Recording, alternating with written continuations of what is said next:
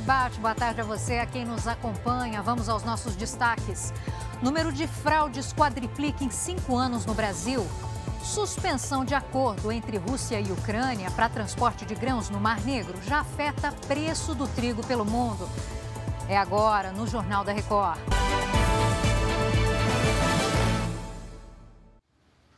A cada hora acontecem mais de 200 estelionatos no Brasil. Em cinco anos, as fraudes cresceram quatro vezes. Os números são do Anuário de Segurança Pública divulgado hoje. Vamos às informações, você acompanha comigo. No ano passado, foram mais de 1 milhão e 800 mil fraudes. Em 2018, foram 426 mil. Portanto, houve um crescimento de mais de 300%.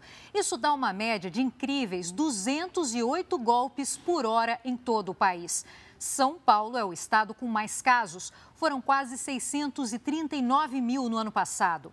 Especialistas apontam que o maior uso da internet nos últimos anos, com aumento mais expressivo durante a pandemia, fez os estelionatários migrarem para os meios digitais. Por isso, a explosão de casos.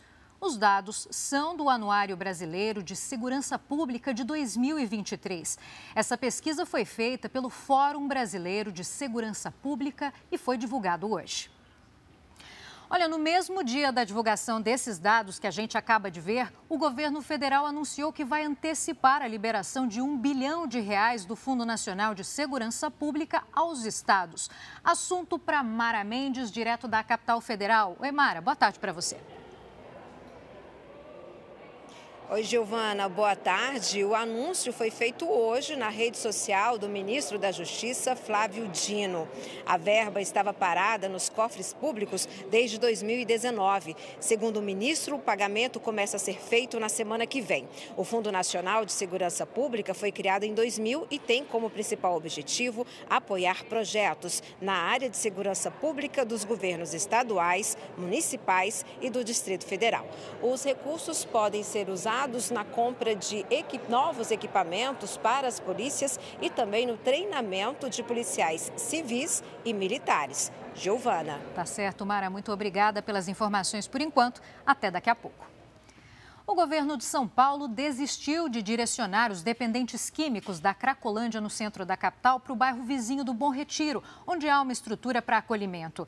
Uma reunião ainda hoje deve acontecer entre a prefeitura e o governo para estudar novas soluções. Pelo terceiro dia seguido, a Rússia atacou a região portuária da Ucrânia. Os bombardeios fizeram disparar o preço do trigo. Ao menos uma pessoa morreu e oito ficaram feridas nos ataques contra Odessa. Em meio aos bombardeios contra portos ucranianos e com o anúncio da Rússia de suspensão do acordo que permitia o envio de grãos pela Ucrânia no Mar Negro, o preço do trigo subiu mais de 8% nas bolsas da Europa e também dos Estados Unidos. Moscou informou que as embarcações com destino à Ucrânia podem ser atacadas. Agora você também pode ouvir as cinco edições do Boletim do JR 24 Horas nas plataformas de áudio. Eu volto daqui a pouco com mais notícias. Até já.